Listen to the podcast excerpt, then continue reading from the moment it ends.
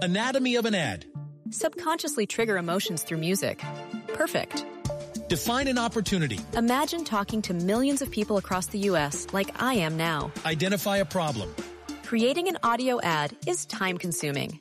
Offer a solution. Utilize cutting edge AI. Imagine creating all that in under 30 seconds. Well, we did to create this ad. To learn more about AI in the audio industry, download the white paper from audiostack.ai.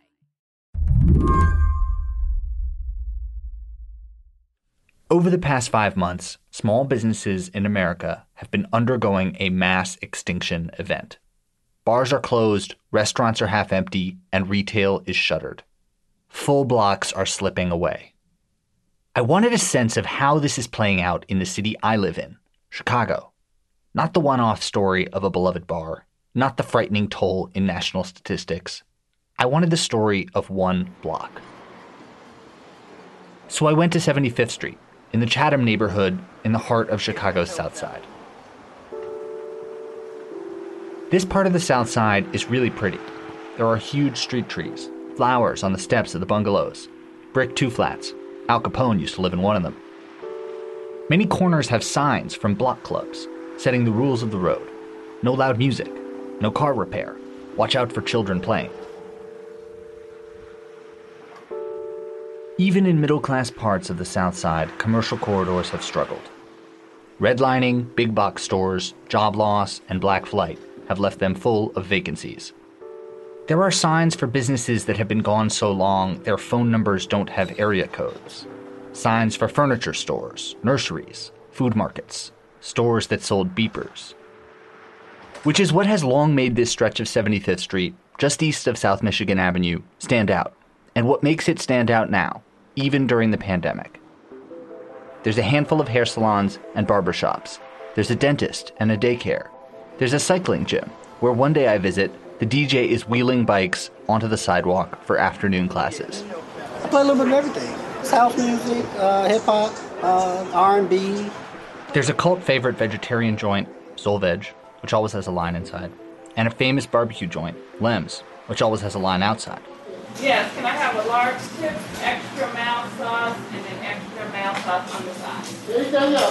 That's all. There are two dry cleaners where the pressed uniforms of Chicago police and transit workers hang under plastic, and a tailor who says online ordering suits him just fine. Yeah, it's gonna keep going. It's never gonna stop because there's nothing you can buy that can fit you perfect you're going to need some altering. That's why it's altering. There's a deli run by an ex cop. And I went there undercover in plain clothes, and they knew who I was. And I got to a fight. So as me and him started to fight, my gun fell out of my waistband. And me and the guy is literally fighting for this pistol. There's a bakery, a frame shop, and Francis's Cocktail Lounge. The bar has been here since December 31st, 1965. Muhammad Ali used to drop by. Michael Jordan, too. So we are the Regal Beagle. if you don't know Three's Company, huh? okay.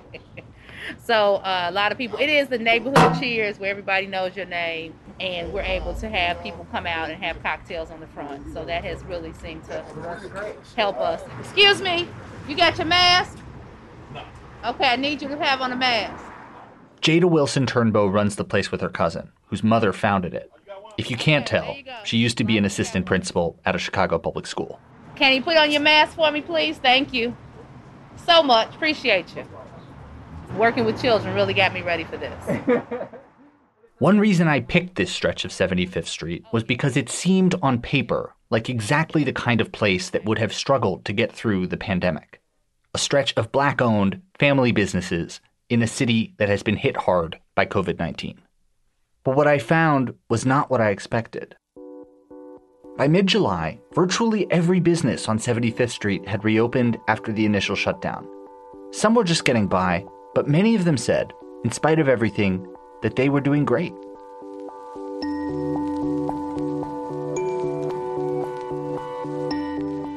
I'm Henry Grabar, and this is the final episode in our series on the future of the city during and after COVID 19.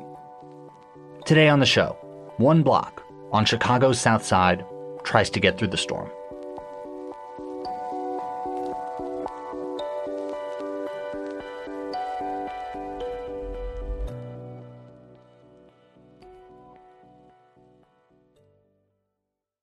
This episode is brought to you by Discover.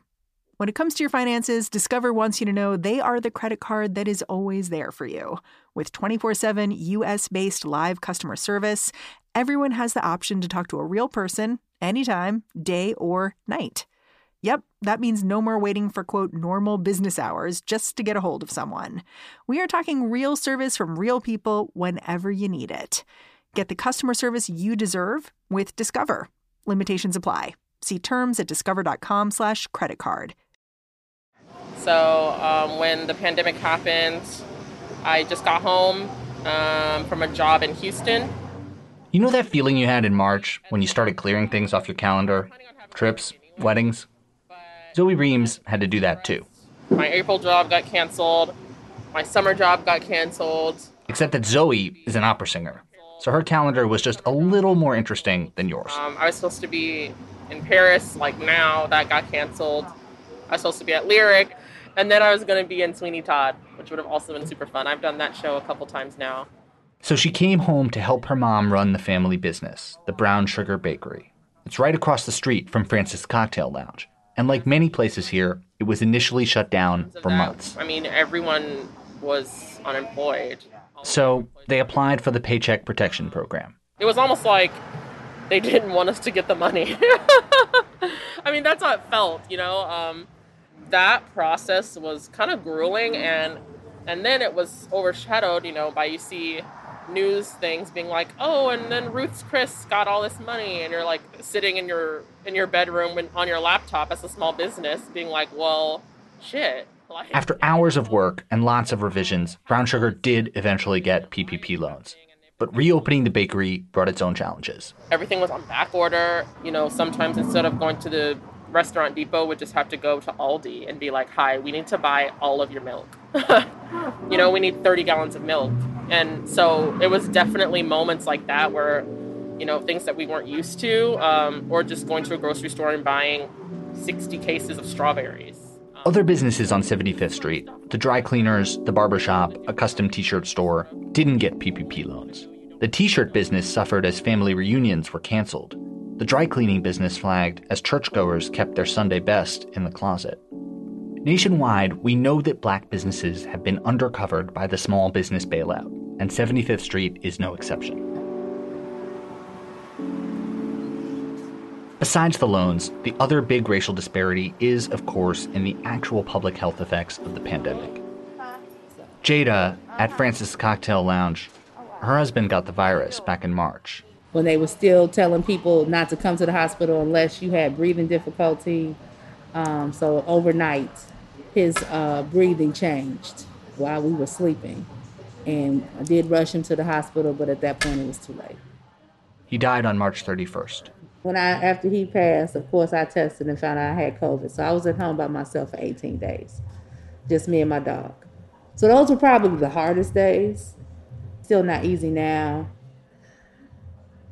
I just believe in God's will.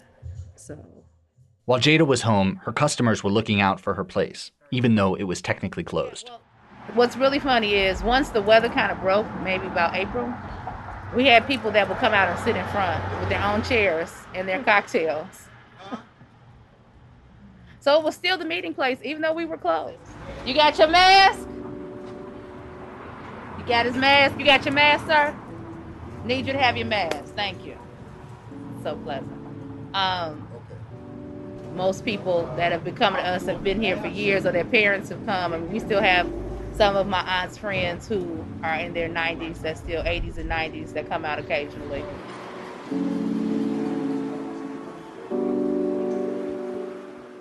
Over at Brown Sugar, things were getting back to normal, in no small part thanks to Zoe being on the scene with a quintessential millennial task putting her mother's business online. I'm the person doing most of the online stuff, so I see as the orders come in in our database, and I'm writing the tickets. And I would say it's probably about 65 to 75 percent of our ordering is online. Yeah. How does that compare to what was happening before? Well, it was zero percent really because we didn't have any uh, online. We we didn't do online at all. It's a huge change. With its sit down area closed, Brown Sugar has transformed itself overnight into a business where orders get made online. And revenue is almost back to where it was. And this was something I heard at a few places. Mabe's Deli was doing well. Lem's was so busy I couldn't even interview them. I did get some ribs, though. The dry cleaner and the barber also said business was good. If anyone would be having a hard time, it would be Jada at Francis Cocktail Lounge. For her, adapting has been a lot tougher and a lot less profitable. But unfortunately, it doesn't seem like people in Chicago want to continue and follow the mandates and follow the rules. Luckily, we have a uh, patio in the rear, so we will be able to have guests outside. We're probably at 20%. 20% of business, as usual. And that was before Chicago closed indoor bars for the second time. Later, Jada told me. So we are turning people away and turning people, you know, after two hours, asking them to leave so we can let other people in. They don't like that idea. Um, so that is a challenge, but we have to keep everybody safe. By November, I really think we'll be closed anyway. We'll be close to back to phase one, if not phase two. And yet, Jada seems surprisingly unfazed by this. Maybe it was that the city was converting the parking lane outside the bar into a patio area for her customers. But there was something deeper, too.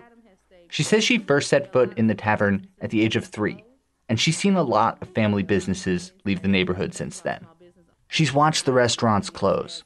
You can't get a sit down dinner here anymore. I can't think of the restaurants there on 75th Street. There were so many. Uh, and the groceries. Uh, well, the liquor store wasn't a liquor store, that was a grocery store. People, you know, would walk to the grocery store everybody pretty much, you know, shopped in their own neighborhood, which we don't, of course, now, which is sad. But um, is not going to let her aunt's bar go the way of those grocery stores without a fight. What Jada's talking about has been the story on the South Side since 2000. Middle class black families have been leaving for the suburbs, and businesses are leaving with them. Manufacturing jobs have disappeared, Predatory lending and foreclosures have torn the fabric of neighborhoods. Slice of the population with college degrees and high salaries is getting smaller. It's just as hard as ever to get a loan. And that was all before the pandemic hit. Restaurants aren't closing now because they were never able to open in the first place. It's very hard for um, Black entrepreneurs. We don't have access to the venture capital of others. We don't have friends and families that can, you know, write us a check for a couple of million dollars. And bootstrapping, what we get are the um, wonderful takeout restaurants because those businesses depended upon takeout, it was not a big stretch to go from in person takeout to ordering online and delivery. Nedra Sims Fears is the head of the Greater Chatham Initiative. She's trying to revive commercial strips on this part of the South Side. She says food based businesses in the area have seen revenues fall by 35 to 65%. But 75th Street does seem to be doing okay. We know for a fact that Soul Vegetarian, Lem's Barbecue, and Brown Sugar Bakery are regional destinations where people come 25 miles away. One day I was at Lem's and there was a woman who was purchasing a bottle of Lem's hot sauce so she could jump on the plane and go back to LA. People were lined up at Lem's in the middle of the riots. It was the most curious thing to see people standing in the middle of a riot waiting to get Lem's barbecue. So I guess in a sense then one way to explain 75th Street's continued vitality is that it's no longer just serving the four blocks around it as it might have done in the 1970s or something when there were equivalent strips on 79th and, and other um, thoroughfares. It, it now uh, does occupy kind of a unique place in the South Side commercial ecosystem. That is correct. Chase Foundation did an analysis of how walkable communities were in the city of Chicago. And when they looked at Black versus white communities, the average, let's say, low wage to high wage white person in a white neighborhood could walk to and get amenities. But for African Americans, that was not the case. Typically, they were a couple of miles away from picking up their um, amenities, whether they're groceries, flowers, um, or a bottle of wine. In other words, 75th Street endures in spite of disinvestment and black flight on the South Side, but also because of it. It looks like neighborhood retail, but it serves a much bigger market. It's one of a kind. Chatham, Nedra says, has been the breadbasket of the South Side. Even within the strip, you can see how its resilience during the pandemic is related to the hardships of an earlier era. There weren't many new ventures ready to fold like a house of cards because banks don't lend money like that down here. The places vulnerable to e commerce already left. I grew up in Chatham, and I remember there were several hardware stores in the neighborhood.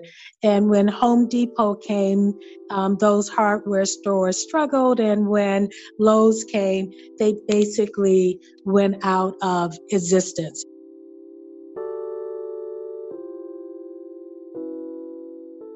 A few blocks down 75th Street, I found a place whose customers came from even further afield. This machine we purchased in 80 something, and it cuts them both at once. It's got two blades, one on each side. This is the Woodshop, a gallery and framing store. Brian D'Antignac, the son of the gallery's owner, is showing me an ancient blue green German miter saw. Standing in front of the machine, looking a bit overwhelmed, is Brian's 14 year old intern, Mitch. So, where we at, Mitch? Take that off of there. Go easy. Mitch is trying to unscrew a bolt to replace a complex looking widget called a moisture trap. And I'm nervous on his behalf. This machine looks expensive. Make that nice and tight. Yep. Get it tight as you can. Go up, go easy. And then he gets it. You got it? My man. You the man. Come on. Volume. Follow me. Come this way. This place is huge. It's not small.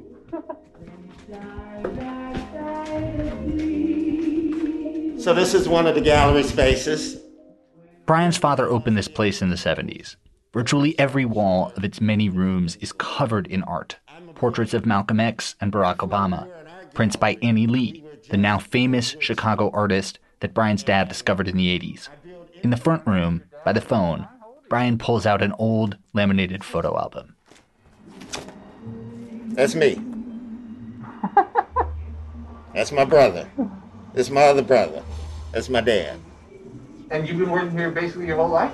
Yes. Yes, I have. That's great. Yes. Um, so tell me, how have things been in this pandemic? It's been a challenge. They shut us down immediately. You know, the money thing was a little jinky, you know, but we, like I said, we survived that first wave. And as soon as they allowed us to open back up, we had a huge rush of customers. I asked Brian what made 75th Street different from some of the corridors nearby. It's a little difficult for me to answer that question because we lost so many businesses in the last 20 years. So it doesn't feel different. It looks the way it looks, but we've lost 60% of our businesses 20 years to now. Yes. And they were all black. I mean, Fletcher's Records. And they've been around as a, a music distributor for 60 years. I didn't know they were closed. Yeah, we moved here in 70, 78. And there was not a vacant store on this street between probably 94 all the way to Stony Island. So maybe what I see is look at how vibrant this strip has survived. What you see is remnants of what it used to be. Remnants of what it used to be. Yeah. Yes. If 75th Street survived this crisis, one person suggested to me, it was because they've been fighting a deeper, slower crisis for two decades. If I tilt my head just so, I can see 75th the way Brian does, not as a bright spot among the corridors of the South Side, but as a fading star. Here, like in so many places, the story of the pandemic is really about what happened before the pandemic. This is a theme I've come across over and over reporting this series. When the virus hit, it exposed just how fragile many cities already were. The bare bones budgets, the flailing city school districts, the millions of Americans one paycheck away from eviction, and the arts institutions scrounging for donations while the stock market hit record highs. None of that really is new, but COVID has made it newly visible.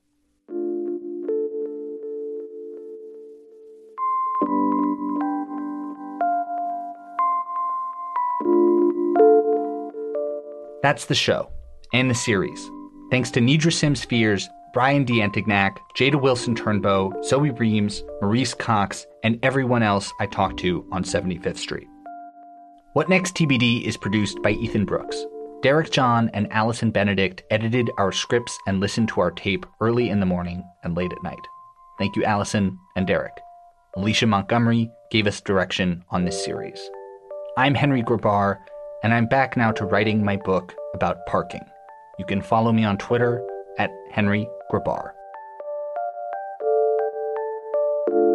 TBD is part of the larger What Next family. TBD is also part of Future Tense, a partnership of Slate, Arizona State University, and New America. Thanks for listening. Mary will be back in your feed on Monday.